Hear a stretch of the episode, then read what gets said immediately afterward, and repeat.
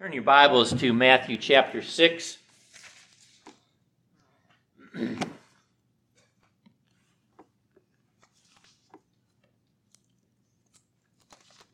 Matthew chapter 6. We continue to work our way through the Sermon on the Mount.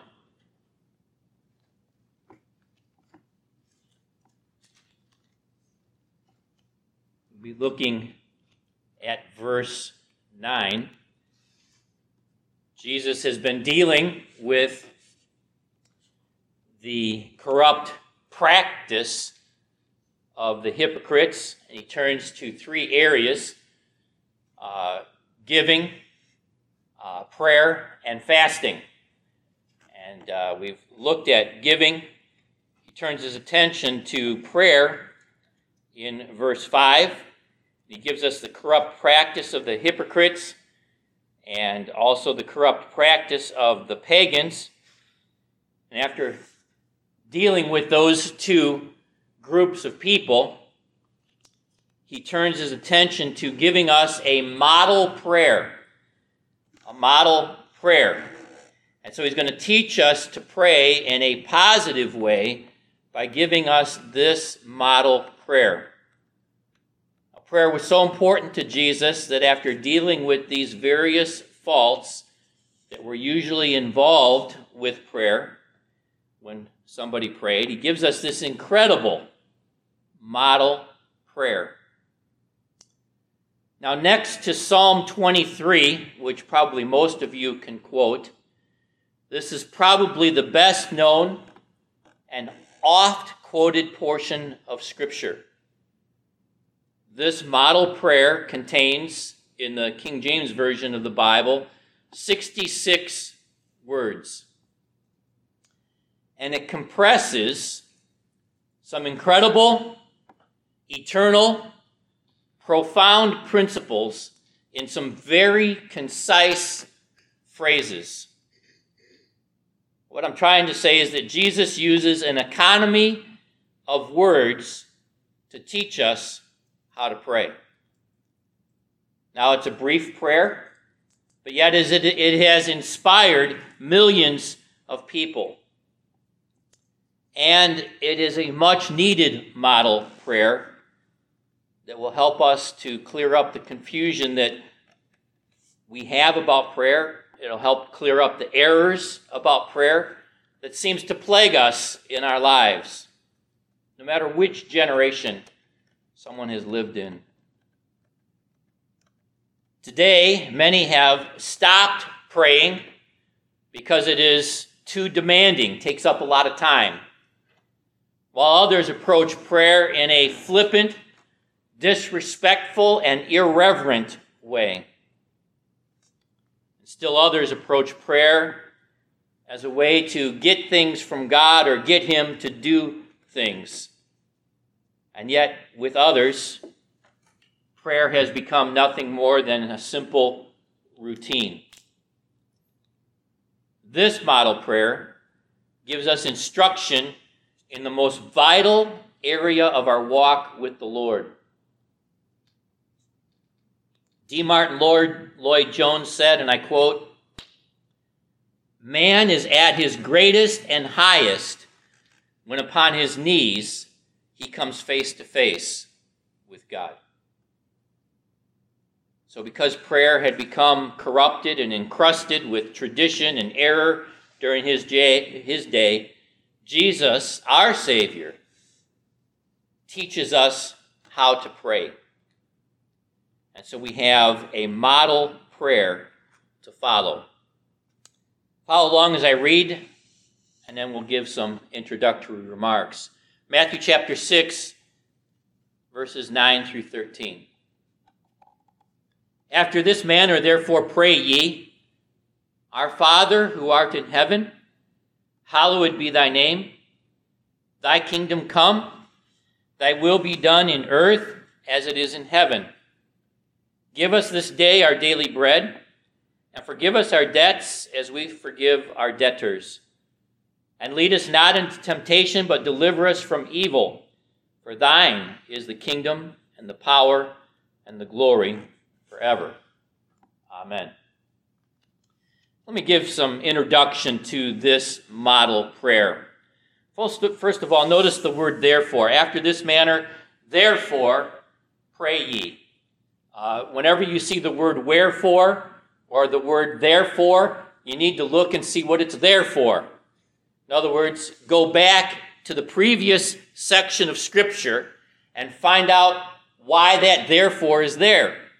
And in this case, we are told to pray this way in contrast to the other two groups that we've already covered. In other words, we are, instead of approaching the teaching of prayer in a negative way, starting in verse 5, don't pray like the hypocrites. Then verse 7, don't use vain repetitions like the pagans. Don't do it like this. This is how you are to pray. In other words, we are given not a negative instruction here. We are giving, we are being given a positive model to follow. Positive as opposed to the hypocrites. Don't follow the example of the hypocrites. Positive as opposed to the pagans. Don't follow the example of the pagans. And may I add a third positive as opposed to our own confusion. How then should we pray? I shared a verse with you, I think, a, a few Sundays ago, Romans 8 26. says, Likewise also the Spirit helpeth our infirmities, our weaknesses, for we know not what we should pray for as we ought. In other words, there is, even on our part as believers, some confusion in this area of prayer. If we're not to pray a certain way, if we're not to follow the example of these other two groups, how should we pray? Well, Jesus gives us not only a positive model to follow, a perfect model to follow. Notice the phraseology here. After this manner, therefore pray ye. After this manner. This is a model to follow. In fact, it is a perfect model to follow. Let me say, let me tell you why it's perfect. It is perfect because of the author. It is perfect because this prayer is coming from the lips of our Savior, the perfect Son of God, Jesus Christ.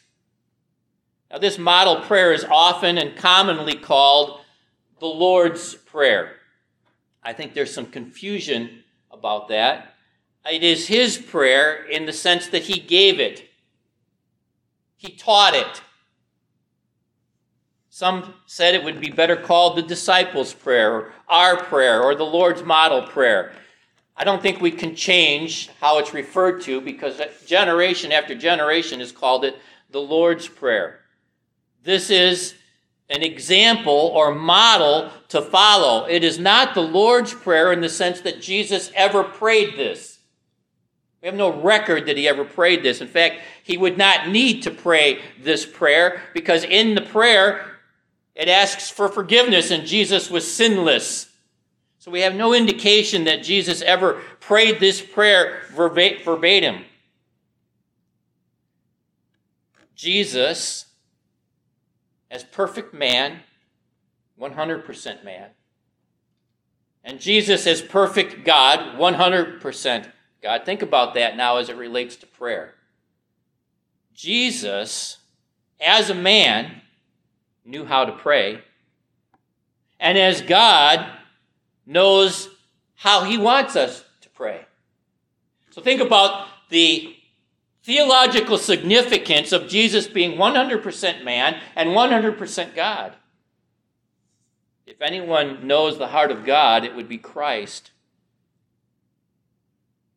Jesus gives us, therefore, a model prayer based upon his experience as man and his eternal experience as God. So Jesus gives us a model prayer based upon that experience.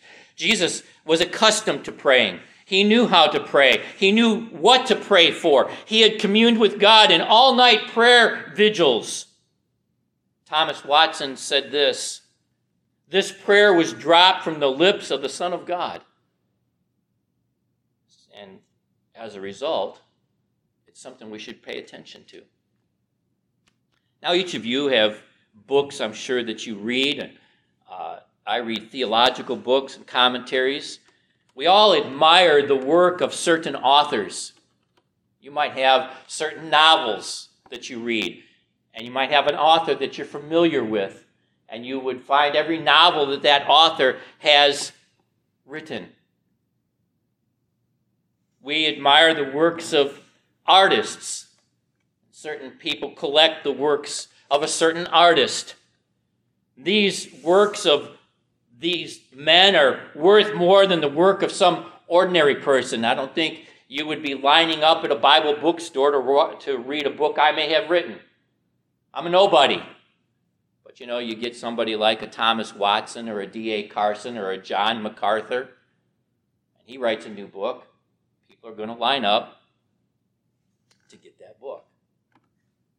What we have here in the scriptures a model prayer authored by Jesus Christ, the Son of God. And so it's perfect because of the author. Second, it's perfect, a perfect model of prayer because of its content. This is the instruction we need because Jesus knows what we need. Jesus, in this model prayer, this perfect model prayer, shows us how we should approach God. He shows us in this perfect model prayer what we should be concerned with, what we should be asking for, the order in which we should present our requests to the Father. He shows us the adoration that is due to God. It covers everything to be included in our prayers in principles in very concise statements. You cannot add anything to this prayer, model prayer, on how or for what we pray. It is a perfect model prayer. It is a perfect summary. Some would say an outline, a skeleton. I believe we should memorize it, not so that we pray it, but we memorize it so that we can pattern our prayers after this perfect model. When we pray, we should expand upon the principles that are involved, that are included in this model prayer. But all prayer can be reduced to these principles. As a result, we should examine our prayers in the light of this pattern, this perfect model prayer. Keep in mind that this perfect model prayer is comprehensive. Though it is short, 66 words in the King James Bible, it contains a great deal. This perfect model prayer is clear, it is plain, it is understandable, it is complete. It contains the primary things that we should be talking to God about. So it is a positive model to follow, it is a perfect model to follow. Without sounding redundant, it is a prayer model to follow. Notice what it says after this manner, therefore, pray ye. It is a prayer model. Prayer because we need it. Prayer because prayer is what brings us communion with God. We need to learn how to pray. All sorts of books written on prayer, all sorts of commentaries written on prayer, all sorts of sermons preached about prayer. D. Martyn Lloyd Jones again said, Prayer is the highest activity of the human soul, so we need to pray. Pray ye, here in this verse, verse 9, is a present imperative, which points to two things. First of all, it's a, com- a command, but it points to the habitual practice of prayer that should be in our lives. And the you is emphatic. Pray ye. So, followers of Jesus Christ as citizens of the kingdom of God should pray habitually, and they should pray this way in contrast to the hypocrites and the pagans. You know that Everything else in the Christian life is easier than prayer. Everything is easier than prayer. Prayer is the one area that I know I struggle with. Do you struggle with it?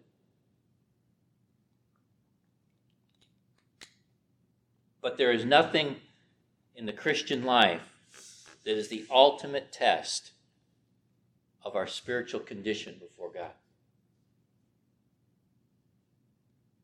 And so there is a great need for instruction in this area. What we need to know, what we ought to know, is our need to be taught in this area. We need to be taught in this area. None of us has all the answers.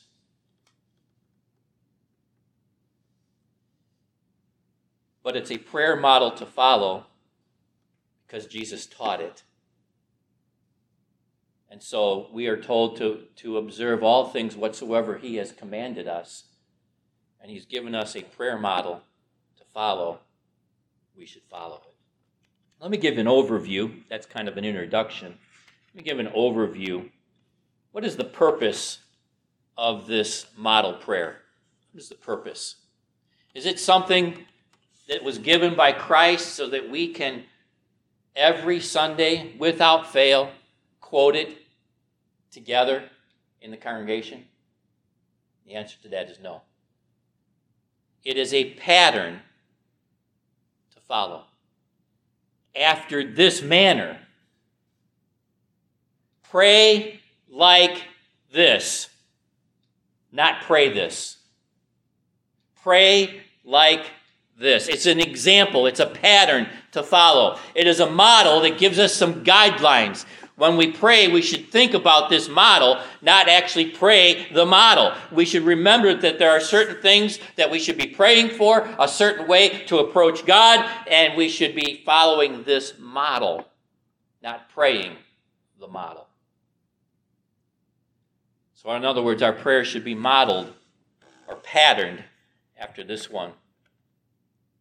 Jesus gave this with some variations also in Luke chapter 11. If you'll turn there really quick, Luke chapter 11, verses 1 through 4. He gave us this to teach us how to pray. Luke 11, 1, and it came to pass that as he was praying in a certain place, when he ceased, one of his disciples said unto him, Lord, teach us to pray, as John also taught his disciples. Now, first of all, the thing to realize here is that more than likely the disciples were hearing Jesus pray. And so here were the disciples. They said, Lord, teach us to pray. So Jesus gave this model prayer in response to the disciples asking for instruction on how to pray. The disciples wanted to learn how to pray. They heard, they saw Jesus pray, so they wanted to be able to pray like Jesus. The reason that is significant is Jesus was not reciting the prayers that the rabbis usually did. And so they wanted to know teach us how to do that. Jesus spent hours in prayer. So, what does he say when he prays? Disciples wanted to know. Jesus would go into the mountain and pray. Or he would rise a great while before day and he would pray. He would pray all night. The disciples knew that John the Baptist had taught his disciples how to pray, so they, as followers of Christ, wanted Christ, their master, to teach them how to pray.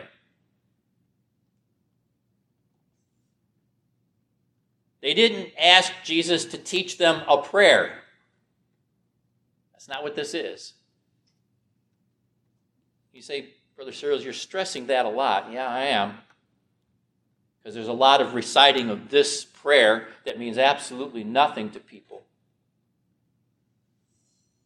But I also learn from the disciples this truth. We should be dissatisfied with what we know and what we do when it comes to prayer. We need to be dissatisfied with our prayer life and we need to learn more. Don't you wish you could pray like Jesus? He's given us that right here. So it's a pattern to follow, but it's also a pattern to understand. The greatest Christian scholars and preachers have given expositions of this prayer. I almost hesitate to preach on this portion of Scripture because there is so much out there on this model prayer. They have used what is commonly called the Lord's Prayer throughout the centuries to teach about prayer, to explain about prayer. Origen, Gregory of Nyssa, Tertullian, uh, Cyril of Jerusalem, Cyprian, and Augustine, and Luther, they all wrote expositions on this model prayer. You go, can go to any Bible bookstore and you can find sermons and books about prayer, this prayer. You can Google it and you will find sermons and books about this model prayer. I've got Thomas Watson's book on this prayer, model prayer. It's, it's thick. Andrew Murray said, and I quote, It is a form of prayer that becomes the model and inspiration for all other prayer and yet always draws us back to itself as the deepest utterance of our souls before God. So it is a pattern to follow. However, as is usual, there is always a corrupt use of something that is so beautiful, given as a pattern, as a model um, happens all the time.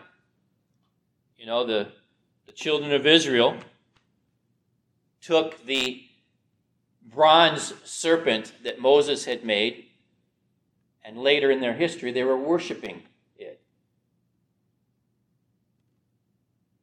And so there is a paganish use of this model prayer that we should avoid. Let me give you an example of that through personal experience.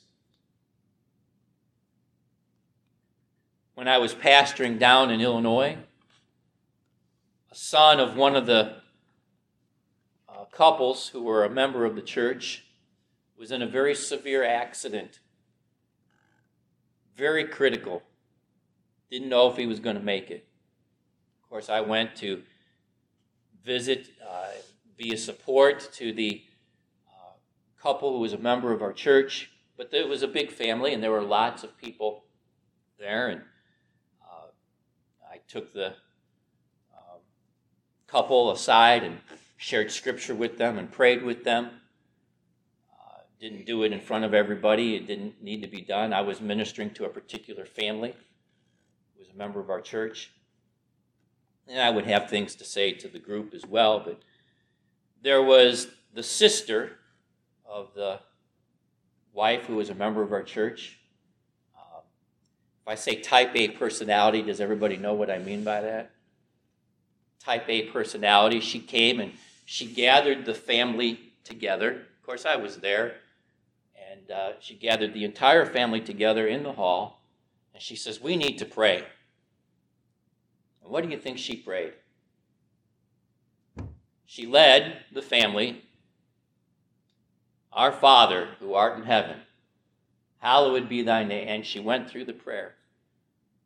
And when she was done, she placed her hand across her chest. She says, Now I feel better. That's a paganish use of this great model prayer. It is a pattern for prayer. It is not a prayer to be recited verbatim, coldly, mechanically, without thought. Now, there's nothing in this prayer that had to do with the uh, situation at hand, really, except uh, maybe the part, Thy will be done on earth. But even that, if you, when you understand it, has nothing to do with an individual who'd been in an accident.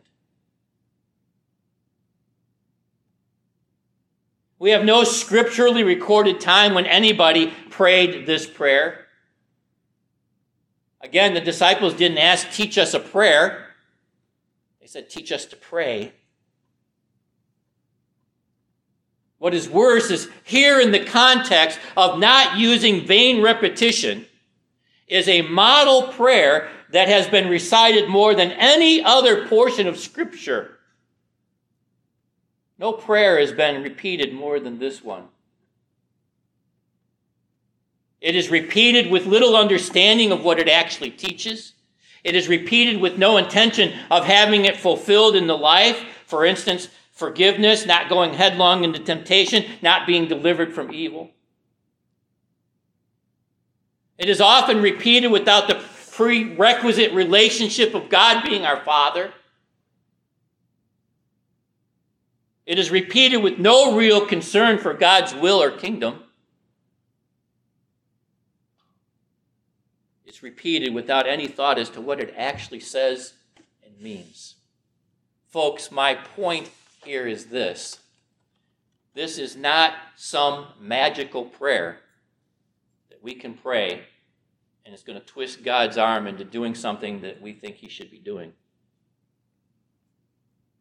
Now, let me give you a preview of this prayer. Preview of this model prayer. There are six petitions in this prayer. The first three appropriately concern God directly, they deal with His glory.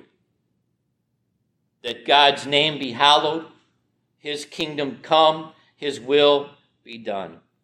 And the point of that is that if we set God in His proper place in our prayer life, folks, everything else will follow. What that shows us is that prayer is ultimately about God's glory and not our needs.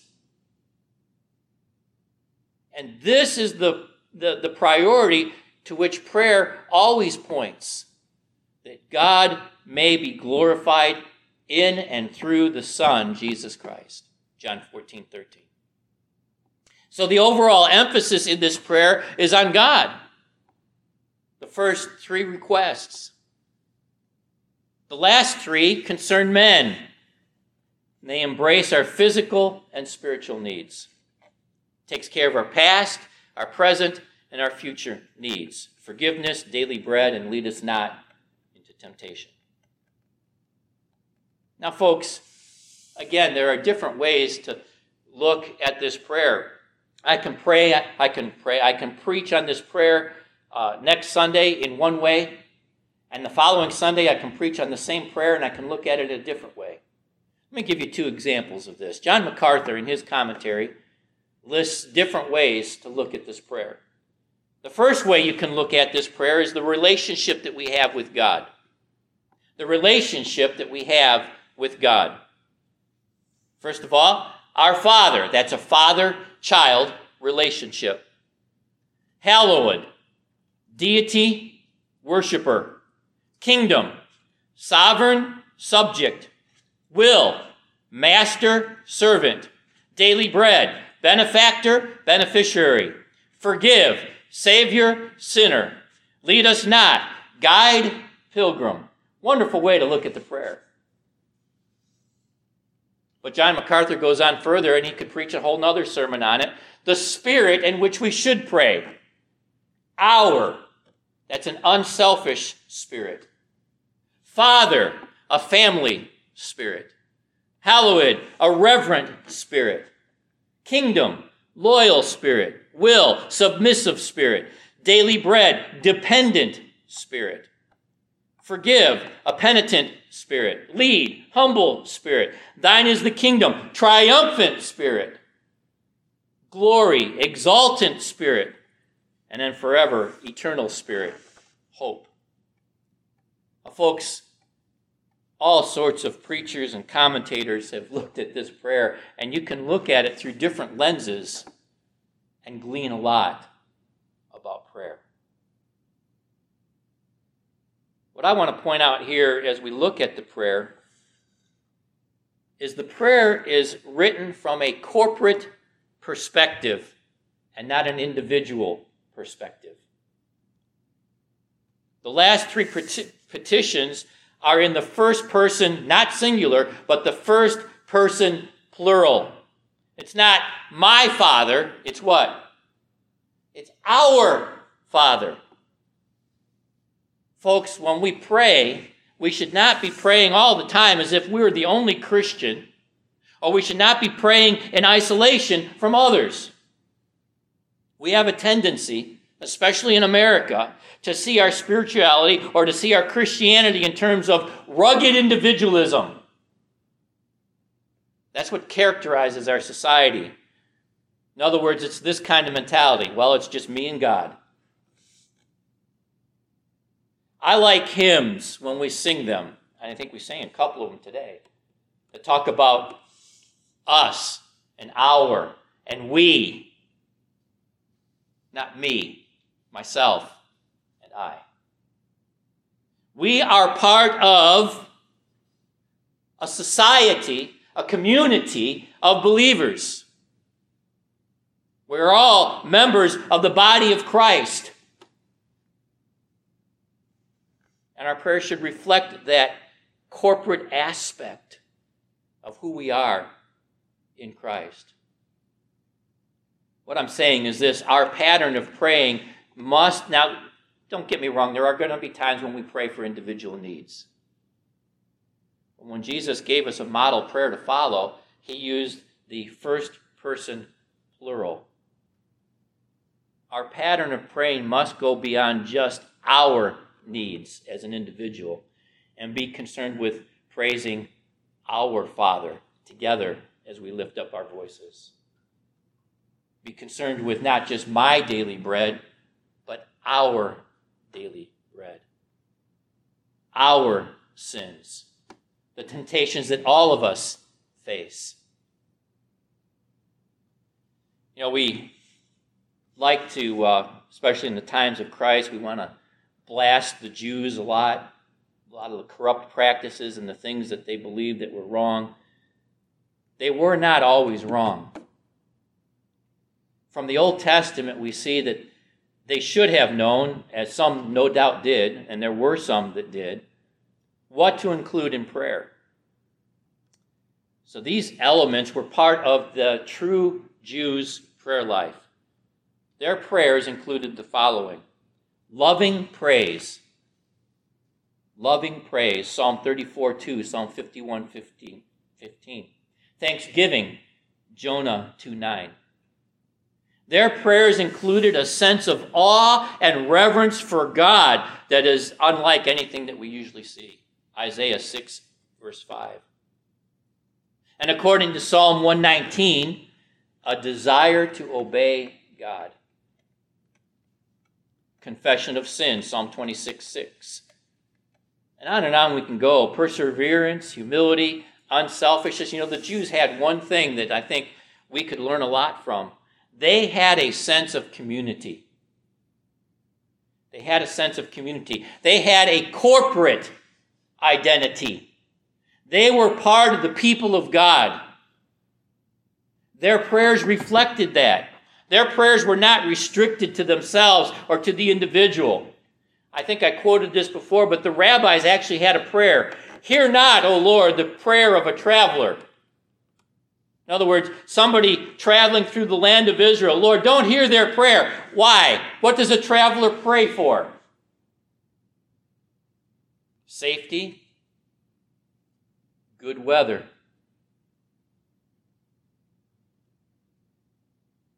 A traveler will pray for good weather. This prayer of the rabbi, hear not, O Lord, the prayer of a traveler, recognize that the one guy is praying so his journey might be easy and go well, whereas there were many landowners there in Israel who were dependent on their crops, which needed the rain. And so the rabbis would say, don't, Lord, don't listen to the traveler as he's traveling through the, the land. And do we sometimes do the same thing? You know, we go through a dry period and the crops are growing and they need the rain, and we're going to have a picnic with our family. And what do we pray for? Pray for good weather. Now, it's true that God could cause the rain to come on this farm field over here and avoid my house over here. He could do that but I think you get my point. when we pray, we use a lot of I, me, and my. There are no singular pronouns that are used in this model prayer. I think what this prayer is teaching us is that we need to pray, and when we pray, we need to have a, a sense of corporate unity, and we need to remember our place in the kingdom of God. The kingdom of God does not exist for us to have our individual needs met. We exist to further the kingdom of God on this earth. The bottom line is this sometimes we need to sacrifice what might be best for us and remember that God has a plan that encompasses the whole. Let me repeat that. I probably got it out of a commentary. We need to sacrifice what might be best for us and remember that God has a plan that encompasses the whole. This model prayer teaches us how to pray and what to pray for. There is a right and there is a wrong approach when we pray. And this model prayer will keep us from being so self centered we forget that God is at work in the world as a whole. Our Father, we thank you for all that you do in and through our lives, in and through this church. And we ask as we go through this in the coming weeks that you would teach us to pray so we would have a right relationship with you. I ask it in Jesus' name.